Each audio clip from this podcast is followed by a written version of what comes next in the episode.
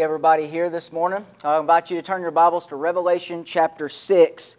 Revelation chapter 6.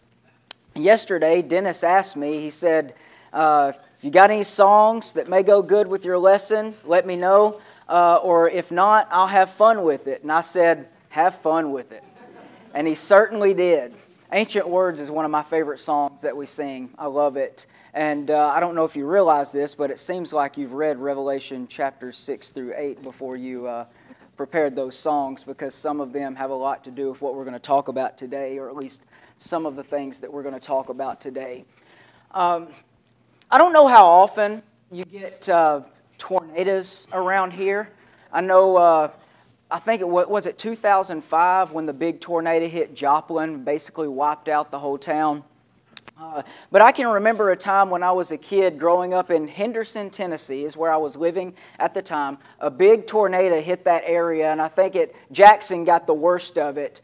Uh, but I went back. I went to school the next day, and all my friends are talking about how they woke up in bathtubs and they woke up in closets. They woke up in storm cellars, and and they didn't know what was going on because they woke up in all these weird places. And I looked at them and I said, "What are y'all talking about?" We had slept through the whole thing. Our whole family slept through the tornado sirens and everything. A tornado could have come through and wiped us all out. We would have never known it. But everybody did what was best to try to protect their children and to protect their families at that time. Well, that's largely what Revelation chapter 6 through 8 is about, or at least the first five chapters, or first five verses of chapter 8 is about. And much of the book of Revelation is about this idea of judgment and protection. And so I want us to begin by talking about two specific things, uh, noting two very important things. Uh, that uh, are kind of introductory matters for, these les- uh, for this lesson. Notice, first of all, that the scroll is unsealed, but the people, God's people, are sealed. You remember last week we talked about chapter 5 and this, this scroll that's been sealed with seven seals. And John is weeping because nobody is worthy anywhere to open this book and to reveal its contents. But then the lion of the tribe of Judah, the Lamb of God, steps up to the plate and he has the authority and the power and the right to open these seven seals and to let out that judgment on the earth. And so, chapter 6 is a continuation of that idea with the opening of these seals. Now, I watched when the Lamb, verse 1, opened one of the seven seals. And I heard one of the four living creatures say with a loud, uh, a loud voice like thunder, Come. You'll find this construction going throughout the seven seals that they are unsealed. But you also find this idea of God's people being sealed, being protected. In chapter 7, verses 2 and 3, it says, Then I saw another angel ascending from the rising of the sun with the seal of the living God. And he called with a loud voice to the four angels who had been given power to harm the earth and sea, saying, Do not harm the earth or the sea or the trees until we have sealed the servants of our God on their foreheads. The scroll is unsealed, revealing the judgment and the punishment on those who dwell on the earth, on the earth dwellers. But God's people are sealed for protection from this destruction that's going to happen to everybody else. The next thing I want us to notice is that this seems to fit with the teaching that Jesus makes in Luke chapter 21 the passage that was just read for us. We won't go there and read it again, but I call attention to this because there are a lot of things that Jesus said there that sound pretty similar to what's going on here. And so it's at least plausible, it may be the case, that as John is seeing all of these things and as he's writing what takes place, that he's remembering the things that he heard the Lord teach back during the destruction of Jerusalem when he talked about the coming destruction that was going to come on Jerusalem. And so I think those are two things that are helpful for us to take note of as we begin studying this section of Scripture. Something else I think we need to take note of, though, is the interludes. uh, when it comes to the seven seals, and then next week we'll see this again in the seven trumpets, uh, there seems to be there's an interlude as people call it between the sixth and the seventh seal and between the sixth and the seventh sounding of the trumpet. It's kind of like a, a preparation excuse me a preparation if you will for this seventh and final seal or trumpet and so we'll see that there's very important information that's included in these interludes, even though they are definitely separating the, uh, the fifth or the sixth and the seventh things that are happening. And so let's go ahead and, and look at these seven seals. And basically, I've chosen a 4 3 construction. That's how these seals are kind of arranged. And it all begins with probably something that you've noted before the four horsemen. You've probably noticed these before, probably heard of these before, but you've got basically these four horsemen. And um, something happened with my PowerPoint. The TV screen came up. but anyway, I don't know what happened, uh, but it's fine up here, but I, am sorry. That caught me so off guard, I had to say something about it. I, I don't know if I want to watch uh, The Tiger and the Dragon or something. But, uh, but anyway, we've got these four horsemen. And this is an image taken from other places, Zechariah, Zechariah chapter 6 or chapter 8, verses 1 through 6. We can find them there. But I want us to notice what these four horsemen represent. They all go together, and I think they, they form one lesson that we can learn. Thanks, Billy. I appreciate it. But you first got this, this, uh, this white horse that comes. After this four living creature calls him to come, a white horse comes, and he's got a rider with a bow in his hand, and a crown's given to him, and he came out conquering and to conquer. Basically, the whole idea here is that this, the rider on this horse wants nothing but control conquering and control is the only thing that is, uh, that is in mind when this seal is being, uh, uh is, uh, is being, uh, being opened. And so it's conquering. Now, it may be, some people have suggested that this is uh, uh, somebody outside of the Roman Empire, another force like the Parthians or somebody. They were very skilled with the bow. Perhaps they are coming from the east and they're threatening the Roman Empire. That may be what's going on here, but it really doesn't matter because all that's meant here is that these people just want control. They just want to conquer and control as much of the world as they can. We move on to the second seal, and there is a, uh, another horse, a bright red horse, and its rider is permitted to take peace from the earth so that people should slay one another. And he was given a great sword. Here, war and bloodshed is the picture. It's a bright red horse. Now, this will give me an opportunity to talk about something that I think is very important. I think a mistake that we can make very easily in Revelation is to make every single detail mean something. Even if it's just a red horse and not a bright red horse, it means the exact same thing. The word bright does not add anything to this. I think John just adds the word bright for vividness, just adds some vividness to the. Um, to the image. But it's a red horse signifying war and bloodshed. That's what's going on here. It may be civil war because they were permitted uh, or so uh, people should slay one another, and he was given a great sword. And so you've got judgment coming from without upon the Roman Empire, war from without, and then you've also got war from within. Perhaps that's what's going on. In the first century, we certainly had people jockeying for position in the Roman Empire. All over the place. It happened a lot. And that may be what's being conveyed here. The third horse is a, black horse. And we'll say a little bit more about this because we're given a lot more information about it. I looked and behold a black horse, and its rider had a pair of scales in his hand. And I heard what seemed to be a voice in the midst of the four living creatures saying, A quart of wheat for a denarius, and three quarts of barley for a denarius, and do not harm the oil and the wine. And so they're weighing their food which shows that it's scarcity, it's, it's famine that's going on. What happens when people go to war? When people go to war, a lot of times the land suffers. Inflation goes up. People have a hard time getting the things that they need. And so that's what's going on here. People are weighing their food to make ends meet. But notice how expensive things are. You've got one denarius buys a quart of wheat, and one denarius buys three quarts of barley, the lesser of the wheat. One denarius is a day's wage. And so basically, what this is, is I can work for one day, and at the end of that day, I only get enough money to buy food to feed my family. That's it.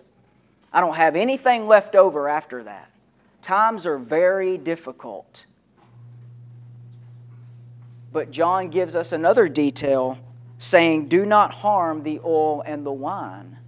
What may be going on here is while everybody else suffers during war, somebody gets rich off of it. And that may be what's exactly happening here.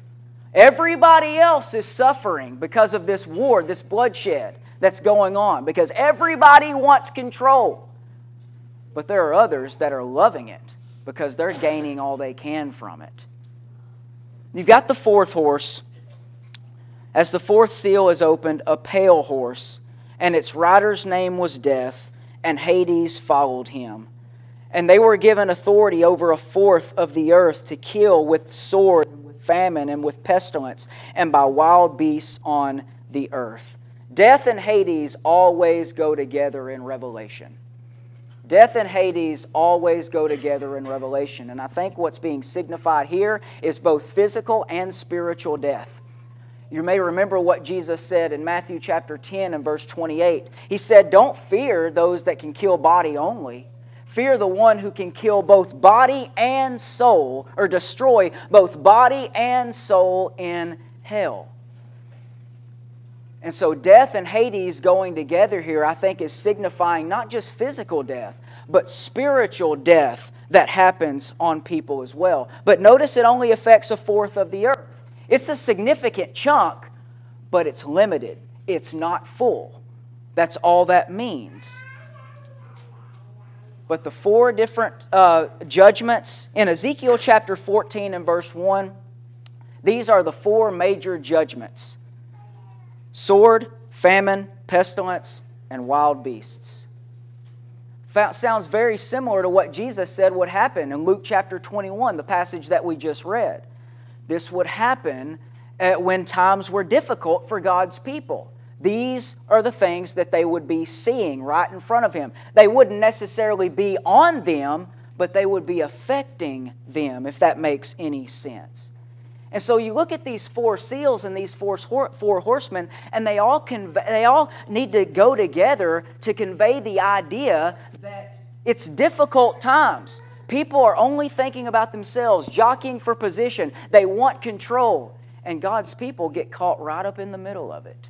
What's the lesson that we learn from these four horsemen? I think the lesson that we learn here, and we're going to find this in so many different places in Revelation, but here I just want to go ahead and point it out here, since this is the first place where we really find it.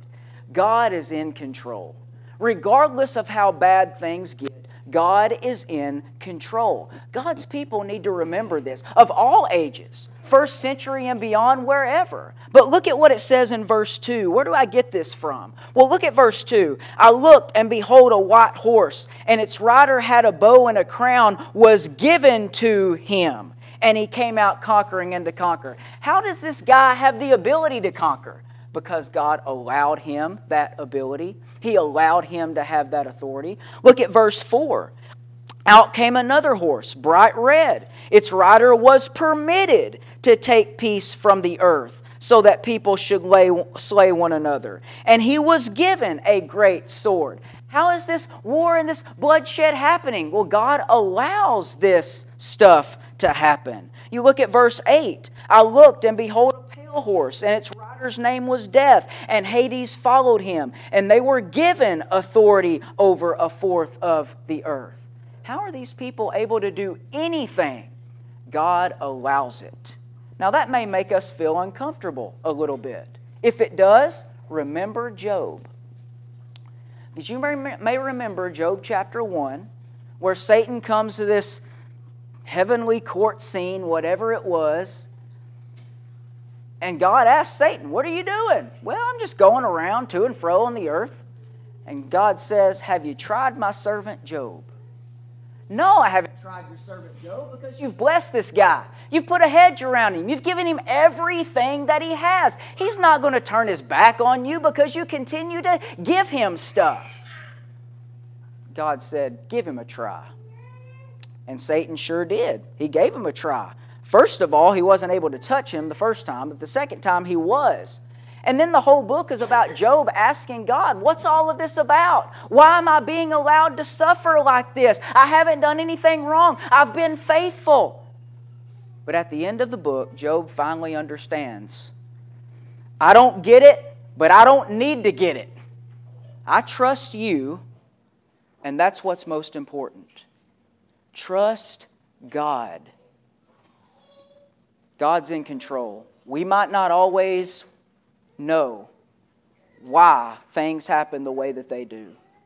But we do need to know this God is in control. And that leads us to the second lesson that's at the end of all of this. We need to trust God's judgment and control. Now let's look at, judge, uh, at seals 5 and 6, where judgment actually occurs. You look at ver, uh, the fifth seal in verse 9. He opened the fifth seal, and under the altar of the, uh, the souls of those who had been slain. Why are they under the altar? Well, that's where the blood from the lamb drips, right? That they sacrifice on that altar. And so it's no coincidence that the souls of those that have been slain for the Word of God are pictured as the image of being under the altar. They'd been slain for the word of God, for the witness they'd borne. And they cried out with a loud voice Sovereign Lord, how long before you will judge and avenge our blood on those who dwell on the earth? And they were given a white robe and they're told to rest just a little bit longer because the number of the fellow servants of their brothers is not complete yet. There's more that's going to be killed as they themselves have. And so this image is in chapter, or uh, this uh, fifth seal is all about these Christians wondering when's judgment going to happen? When are we going to be avenged? Well, God has a plan. That's what these people need to understand. God has a plan. There are more people that are going to die because of the sinfulness of the world, but God has a plan and it's being they're being given protection and being sealed from those who dwell on the earth. Let me say this now because we'll see this later. Your translation may say earth dwellers instead of those who dwell on the earth, but this is always bad in Revelation. People who dwell on the earth are never good in the book of Revelation. Everybody dwells on the earth, right? Christians and non Christians alike. In the book of Revelation, however, there is a big difference. Earth dwellers is always a negative term in Revelation. So just remember that moving forward. But that's what they're trying to be saved from. But this white robe of victory is given to them that may remind us of chapter 3 and verse 18 with what Jesus said to the seven churches. It reminds us of what we're going to read next in chapter 7 where those the great multitude is given white robes and they're waving these palm branches of victory. They're being given a sign, a symbol of their victory, but they're also told to wait just a little bit longer because God has a plan.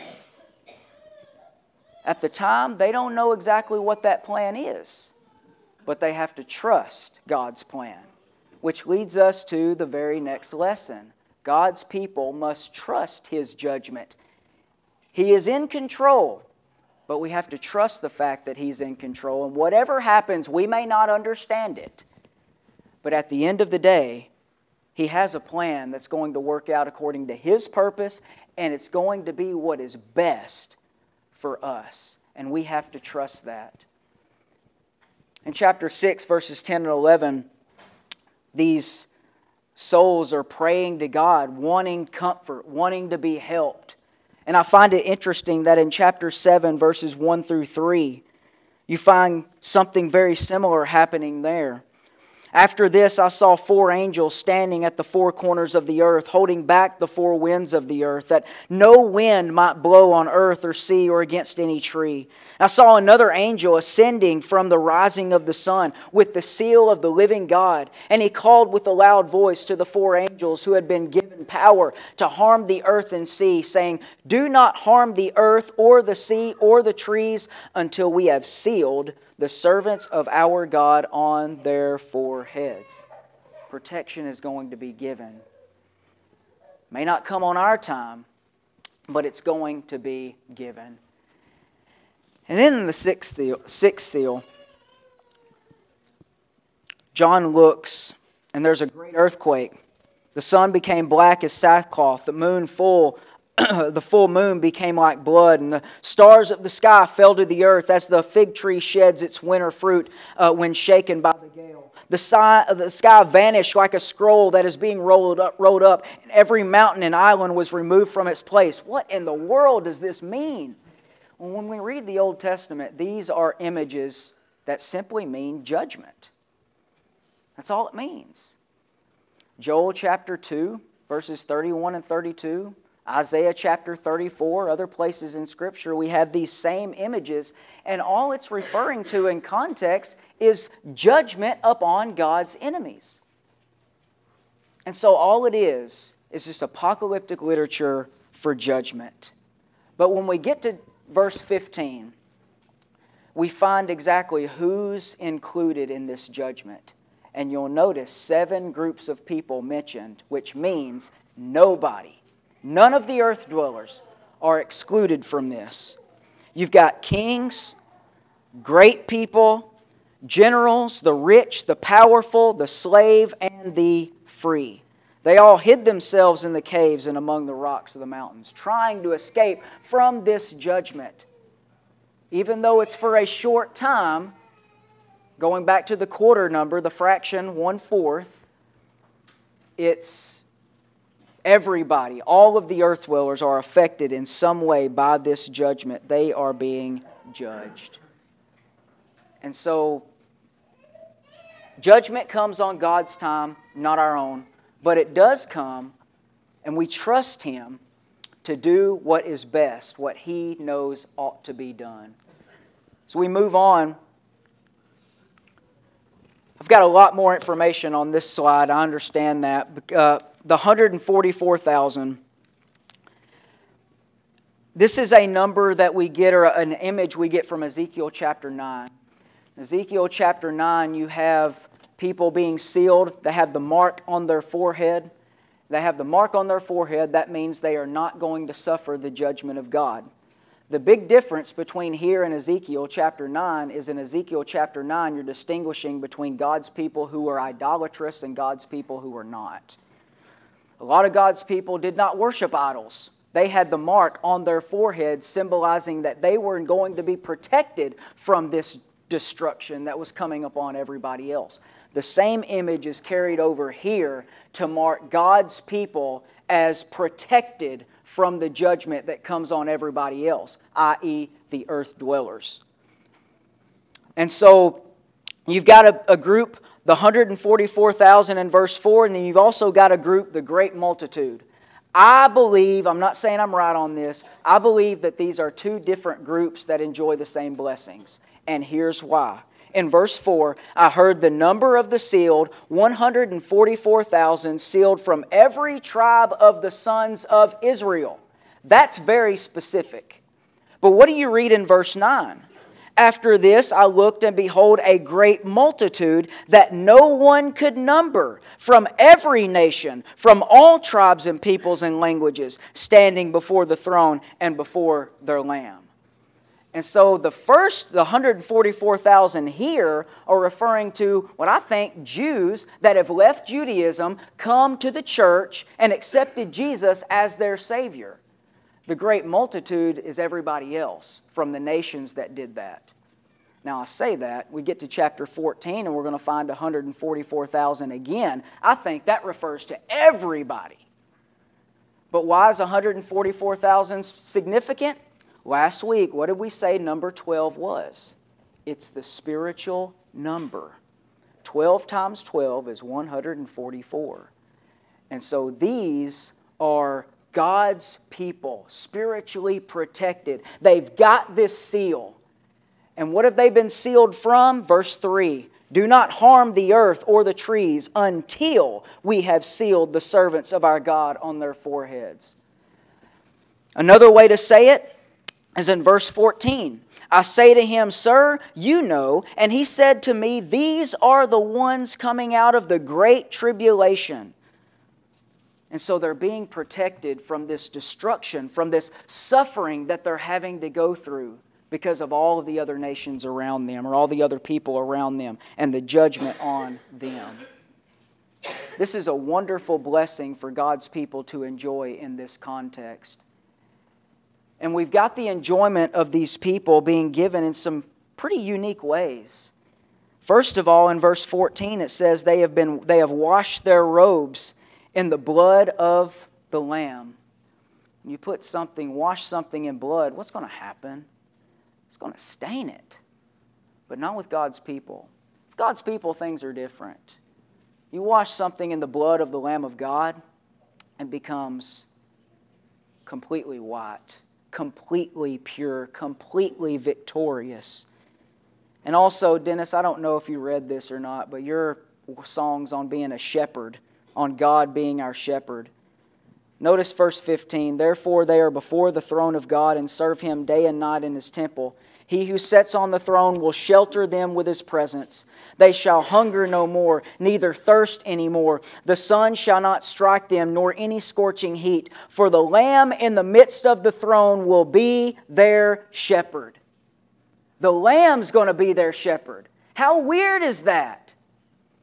works out perfectly with Old Testament scripture, right?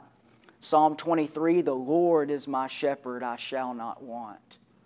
Ezekiel chapter 34, verse uh, 23, it's the son of David.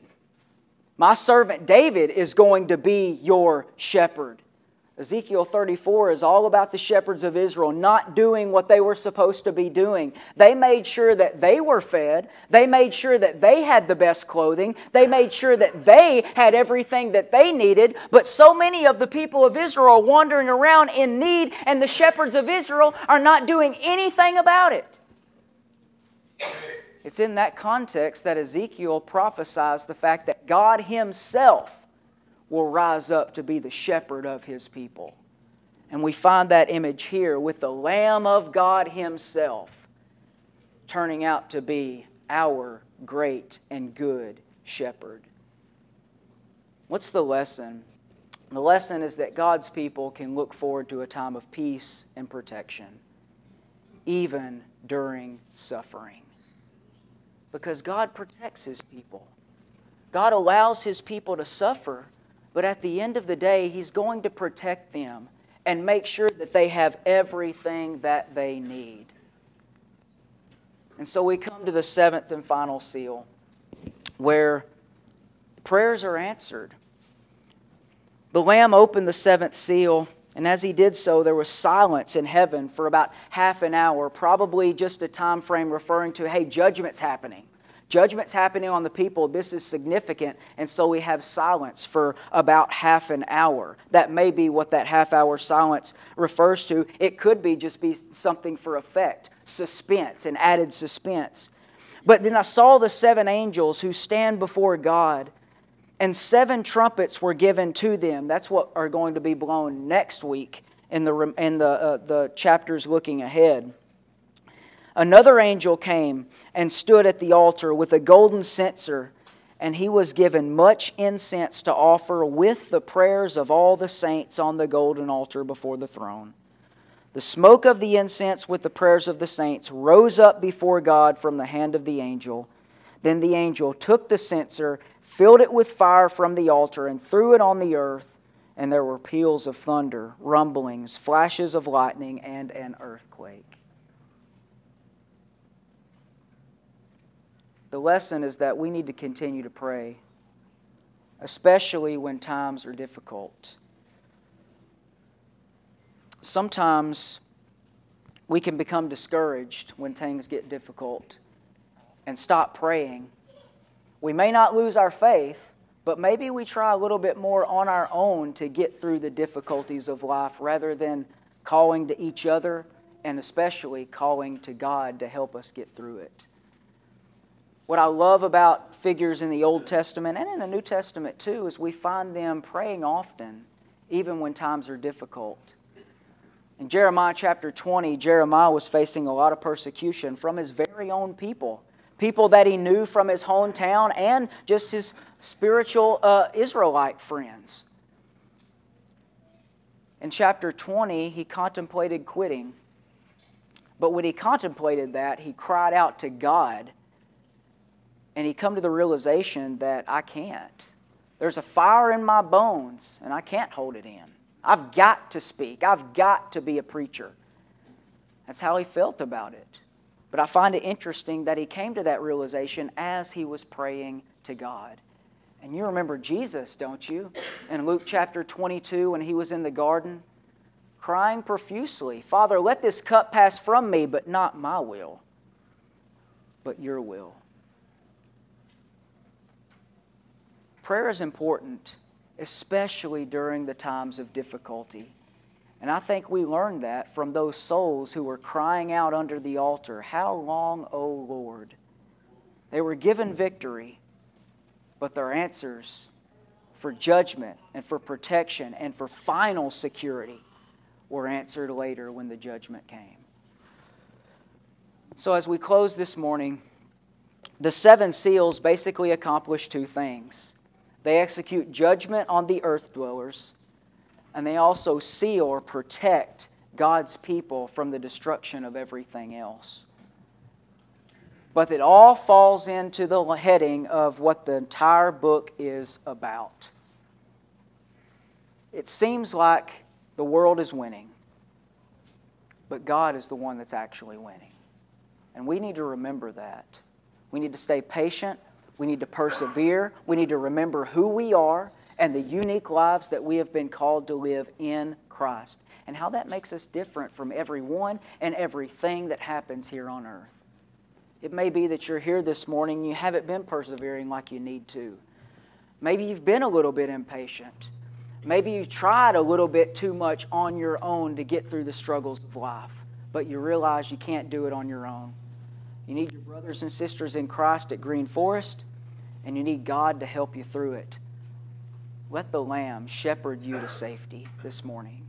It may be that you're here this morning and you're not a child of God and you need to be baptized for the remission of your sins. Let God add you to His church so that you can be sealed and protected from the judgment that's coming on the world whenever God decides. If there's anything you need from the congregation or from God, we ask that you come now as we stand and sing.